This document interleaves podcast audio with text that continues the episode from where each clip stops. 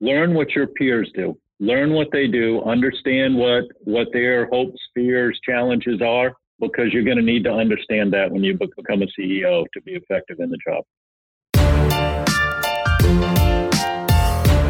You're listening to the Flip My Funnel podcast, a daily podcast dedicated to helping B2B marketing, sales, and customer success professionals become masters of their craft. Today, you'll hear an episode from our Takeover Tuesday series. Every month, we ask a different practitioner or thought leader to host a series of interviews that cover a specific theme that's relevant to our community. And like Sangram always says, without a community, you are simply a commodity. Here we go. Sangram here. Welcome to Tuesday Takeover Series. If you've been listening to Tuesday Takeover Series, it's been phenomenal. I'm learning a lot. And, and last week we had Katie Bullard, who is the president of DiscoverOrg, share her story of transition, going from CMO to president. And, and the conversation was so fascinating. She has gone ahead and done herself three interviews of three incredible people who have gone through similar transitions and, and, and the whole their story, their feedback. So, first of all, Katie, thank you so much for sharing your story last week. If anybody hasn't listened, go back and listen to it. And, and again, welcome to the show. Thank you, Sangram. I had so much fun. I think that was one of the best conversations we've had in, in a while, and and I really hope that the audience gets a, a few a few nuggets out of it. Oh, I'm sure they do. So everybody, if you haven't listened, pause, go back, listen to last Tuesday because it will set the stage for the series that, that Katie is doing. So Katie, what are you calling this series and who are you interviewing today? Yeah, so we've got a series of three CMOs who've made the transition to CEO. So we're calling the series CMO to CEO, successfully making the ultimate transition. And I'm so excited. One of the folks who I'm interviewing was actually a former boss of mine. So that was a that was a really kind of personal and fun interview to do. But the first one we're going to interview is Bob Conlin, who is the CEO of Navex Global, the leading compliance solution in the industry right now. And I actually met Bob when I was a director of marketing and he was a CMO. And I had never been in marketing before. And he was one of the, the first people who I went to for best practices. Um, he's got some really great advice on how to build a strong relationship with the board, especially if you're a VC or private equity backed, even as a CMO that's going to help you in that transition to CEO. So, super excited about that one. Um, the next interview was with Elisa Steele, like total powerhouse. Uh, Elisa's the CEO of Namely. She'd been the CMO at Splunk. Uh, she'd been at Yahoo, just an incredible background in both B2C and B2B. And she had just some very profound advice on what it really means to be a leader and how to um, how to nurture and create a company and a culture um, that I just I, I loved. It was a great conversation. Uh, and then finally, my former boss, Peter Poulin, who's the CEO at Green Revolution Cooling, or GRC for short. So Peter was the EVP of Sales and Marketing at Dun & Bradstreet Hoovers back when I was at Hoovers, and he basically gave me the my very first marketing role ever, even if it wasn't really called marketing. And so it was really fun to kind of come back and have this conversation with him, you know, 10 years later. Peter has built this career of taking companies that are that you know need to be fixed that are sort of broken he even says he's kind of a fixer and getting them back on the right track and creating so much value and so he's got some great advice on how to think about businesses from that perspective and again when you're in that marketing role what you can do to really make an impact. So I'm really excited. I think the audience will really get a lot out of each of those interviews. I love that, Katie. And these three sound so different in and itself. Like even though they are CMO to CEO as they transition, one talking about board, one talking about leadership, and one talking about fixing what might be broken. Oh, I can't wait to listen. So again, for everybody, if you have, if you happen to listen to this, maybe the second or the third one, go back and listen to the other two. You would see the chain, the chain of thoughts across the board, and you're gonna love it. So again, Katie, thank you so much for doing this. Thanks.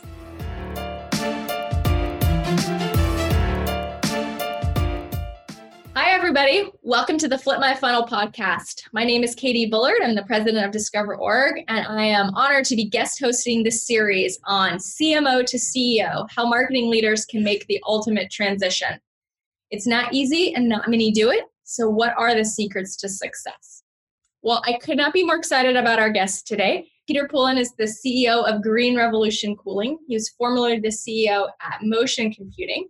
And more importantly, he also happens to be my boss and mentor back when we worked together at Hoover's, where he was the EVP of marketing. I think I was in my very first pseudo marketing role. It wasn't even really marketing. I knew nothing about SaaS marketing, and I learned all of the ropes from Peter. He was uh, one of those leaders that just made everybody around him better, and I learned so much from him in that process. So, Peter, welcome to the show. Well, thanks, Katie, and thanks for the kind words. I learned a lot from you as well. I don't know about that.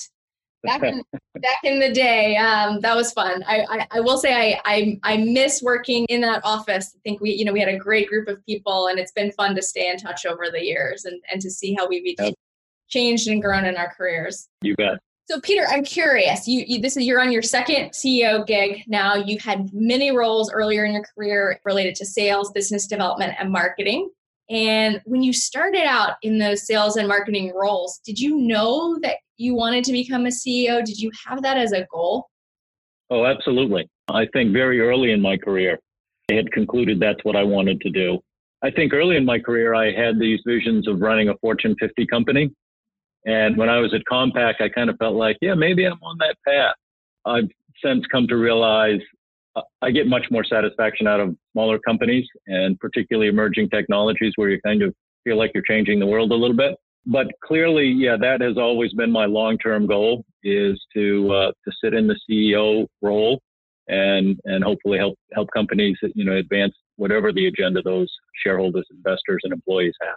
You know, I'm I'm always fascinated by that transition because I see a lot of, of CMOs or CROs that are amazing functional leaders, right? They're great marketing leaders or they're great sales leaders. Those aren't necessarily the ones that make the best CEOs. And quite frankly, oftentimes the ones that make the best CEOs aren't the ones who are the best functional leaders. So as, as you look back on on your career and in thinking about that goal that you had very early on, you know, what do you think were the three or four things that helped you move from being a functional leader to being the enterprise leader that you are?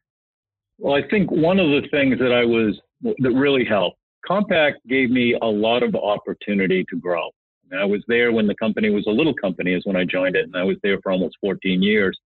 And through that period, they gave me an awful lot of opportunity to learn different functional roles. And I think that's one of the things that really helped me, you know, move to a CEO role and be successful is understanding how the pieces fit together. You know, you know, it's often said that partnerships, you know, the strength of your partnerships represent the strength of your business. And those partnerships are not just external, they're internal as well. And, you know, your peers and other functional groups are your partners in advancing this. But if you don't have empathy and understand the challenges that they face and the expectations that they have, it's sometimes a little bit more difficult to to make those partnerships work effectively. So I think having the diversity of not just sales, marketing, biz dev experience, but also having the opportunity to do, you know, strategy work, stuff that was finance related, stuff in operations, supply chain, product development. Those are all things that, you know, start to give you that broader perspective that a CEO must have. Otherwise, you know, sometimes you have a tendency to maybe be a little more attuned to the messages and direction you're comfortable with versus the broader perspective of the whole team. On that one, before we move to the second one, I'm curious, what advice would you give for somebody who knows that they want that broader perspective? Maybe they're not, you know, one of the first employees at a smaller company where it's easy to wear a lot of hats. What advice would you give for somebody who wants that broader perspective? How how could they position that request or that opportunity? Well, I think part of it is you've got to make it known, right? What you want, what you want out of your time at any particular company. If if your leadership doesn't know that that's what you want, obviously they're you know they're not going to be able to create that. So you can't be afraid to say, I want to move on to those things. And then there's a certain amount of the responsibility that is your own, which is particularly within a large organization, right? You've got to seek out those opportunities. And part of that is you know, initially building relationships with other people in other departments. And and those are some of the things that create those that open those doors at least to some oppor- some opportunities for somebody to maybe quite frankly take a chance on you. I mean, I was I was really really fortunate when I was at Compaq. I mean, I got asked to go fix a giant supply chain problem, and I knew nothing about a supply chain. And I had bosses that trusted me to figure it out. And but that comes with doing the job that you're in, yeah, effectively. Yeah, I think that's key. That's a lot. A lot of times, what people forget is they they they they want to do so much more than their current job. But the first thing is do what you're doing really, really well, and then those other. Yeah, you've heard. Yeah, you've heard that expression, "bloom where you're planted." Yeah. You got to do that first before they're going to transplant you into a new flower box.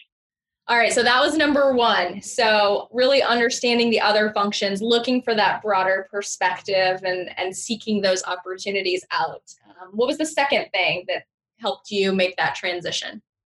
Well, I think one of the things you learn as a sales and marketing person, and, and particularly as a marketing person, is communications, right? As taking maybe complex concepts, strategies, and simplifying them simplifying them in a way that they're memorable, impactful, and probably more, most importantly, repeatable, right? Uh, because it's critical to get organizational alignment and have clarity for the team. I, I read somewhere, I can't remember who the author was, but he was quoted as saying, you know, the worst competitor you have is day to day confusion within your organization is people not knowing what they should do and what they shouldn't. So if you learn to really simplify messages in a way that is memorable and impactful and repeatable, you can get that kind of organizational alignment. You know, that, you know, I know it's cliche, the term everybody rowing in the same direction, but that's really what you have to have. And it's not just your employees, because organizationally, you, as a CEO, you've got a number of stakeholders right? You've got your employees, you've got your customers, you've got a board of directors, uh, you've got investors, and not all of them have the same level of understanding of the business.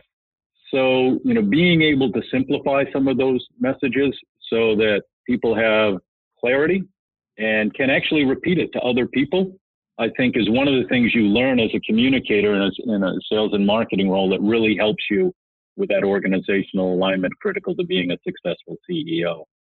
Do you have any frameworks that you really rely on or use to create clarity in the organization? Yeah, I do, as a matter of fact. Multiple, right? So, you know, usually we go through some kind of strategy planning process that then gets rolled out to the entire team. Uh, and then the functional managers roll it out at another level of detail to their teams. It kind of lays out the annual plan, if you will. And then we we communicate quarterly goals, right? Which typically we have, we call them our big rocks. There's usually three or three to five really big rocks that we as an organization need to accomplish. And underneath that, every functional group has three, four, maybe five key goals that support those, those big rocks. We review that every single week. Every Monday morning, the entire organization, now we're not a big organization, right? We got 30, 35 employees, but everybody sits through that and we review our progress and any issues we have. And then we go around the room and ask everybody, is there somebody, are you getting held up? Are you having any obstacles? Or is there something you need from somebody else in this room to help you accomplish the goals that are on this list? So we, that's one of the elements that we do to try to keep people aligned. And it's amazing too how we do uh, we bring lunch in every Wednesday for everybody, and we all sit around. We're a classic startup model here, right? We sit around the ping pong table and you know and chairs, and then on uh, on Thursday we usually all get together at the end of the day, and it's this kind of informal setting. It's remarkable the things when you're in that kind of informal setting over lunch, and you get into the conversation about the business and the discovery that happens and the confusion that might exist that you get an opportunity to clarify. So those are some of the things that we're that we're routinely doing to try to keep people aligned. I love that. And even if you're a CMO, right, you could take that same similar framework and leverage it for your team as well, which even I'm guessing, right, even if even if it's it's perhaps not done by the CEO as a CMO, if you're thinking about how to create clarity for your own team and what those big rocks are and how what they're doing every day should be focused on one of those, I imagine that's one of those things, one of those things that's also going to set you apart and put you on that that path. Yeah, I think that's absolutely true. And you know, your timing's interesting because today in our leadership meeting, uh, it was all about the leadership team going through Q2 goals. And you know, I'm identifying what I think are the big rocks, and then they're laying out what they think are the key things they need to do to contribute to that. And also, you know, identifying what are the cross-functional dependencies that we might have. And, you know, often I'll, I'll give them what I think their goal should be. And then we have a discussion about, you know, what is even possible, right? Yeah. So I think, you know, they, they're, they came to the meeting with what they thought their goal should be after they had already reviewed it with their teams. Okay. So, for example, I had the engineering come back to me today and say, you know, Peter, I thought these were the goals that we should have. Um, I talked to my team. We can't get all of them done. We think we should make this trade off. And so they came prepared, right? And now the team's bought in, right? Because they know they had input to what those goals, they weren't just pushed directly down to them. They're going to, you know, meet with the engineering VP tomorrow, and he's going to tell them, hey, we took your feedback. We made some changes to the goals based on your feedback. Now you're all in and you're going to be held accountable to that. It sounds really similar to one of the frameworks I love to use, which is Patrick Lencioni's books on the uh, the five dysfunctions of a team and the advantage and how to create clarity. I'm just I'm curious. It's one of my, it's one of my favorite frameworks for thinking about how to create that clarity. So, uh, curious if you've ever taken a look at that one as well. I have the book actually sitting on my desk right now. I love it. I love it. I don't think I've read, I've re- we talked about back in back in the day, whatever that was, ten years ago. So I love that we both no, came. Yeah, absolutely. Can I tell you a funny Compaq story real quick before we go to number three? I'd love to. Love so to hear it. What? So you were at Compaq back in what was it? The early '90s. 1986 to 19 almost 2000. Okay. So Compaq and headquartered outside of Houston, right? Yeah, just outside, just northwest of downtown Houston. Yeah. Yeah. Yeah. Okay. So I lived about two miles from the Compaq campus between mm-hmm. 1986 and 1996 and graduated from high school from uh, Tomball High School, which was the, the school district that the Compaq campus was in. And every year, you know, we, we were sort of a, a country school district. I mean, we weren't we weren't like a super well-to-do school district or anything, but every year we got new computers because of Compaq. And so learn how to learn how to literally like type and I don't even remember what they call it, keyboard, whatever it was back in the day. Because, because we were, you know, we were in the Compaq school district. So we were probably super close to each other even back then. That's interesting. That is an interesting connection.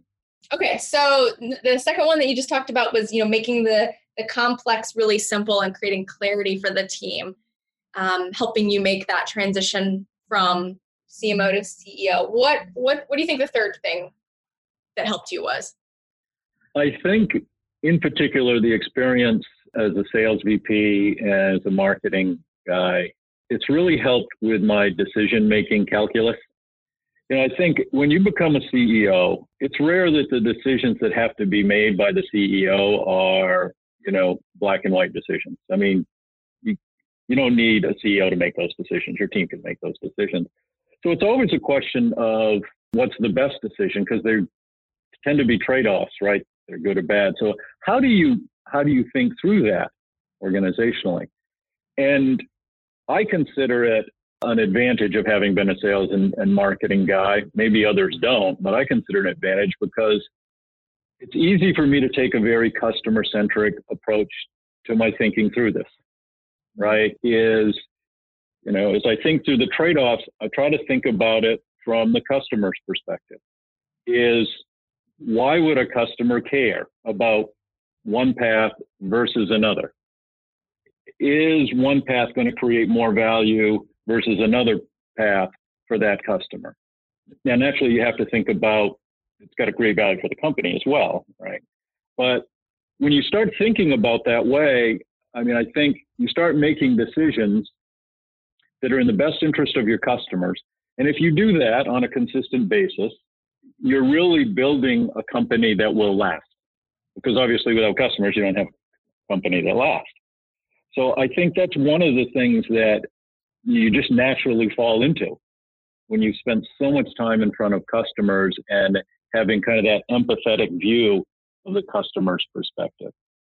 I love that. And and I mentioned too, when you get into that CEO role and you've been there for a while, sometimes it can be easy to lose that perspective because you're pulled in so many other other directions. So what what have you found that has made it easy for you to keep that customer centric mentality even when you're dealing with all of the things that you know a CEO has to all the other hats the CEO has to wear outside of just that sales and marketing hat? You have to keep engaging with customers. I mean, I think it's that simple. You just have to keep engaging with them. You have to find the time to keep engaging with them. You know, one of the ways that really enables you to kind of get, you know, rather than making maybe individual phone calls, which I'll do some of, but some of these industry events are great vehicles. You know, I'll go work the booth, right? Because I'm going to see lots of customers in a very short period of time. I'm going to be able to communicate what I perceive as, you know, the value we're creating for them.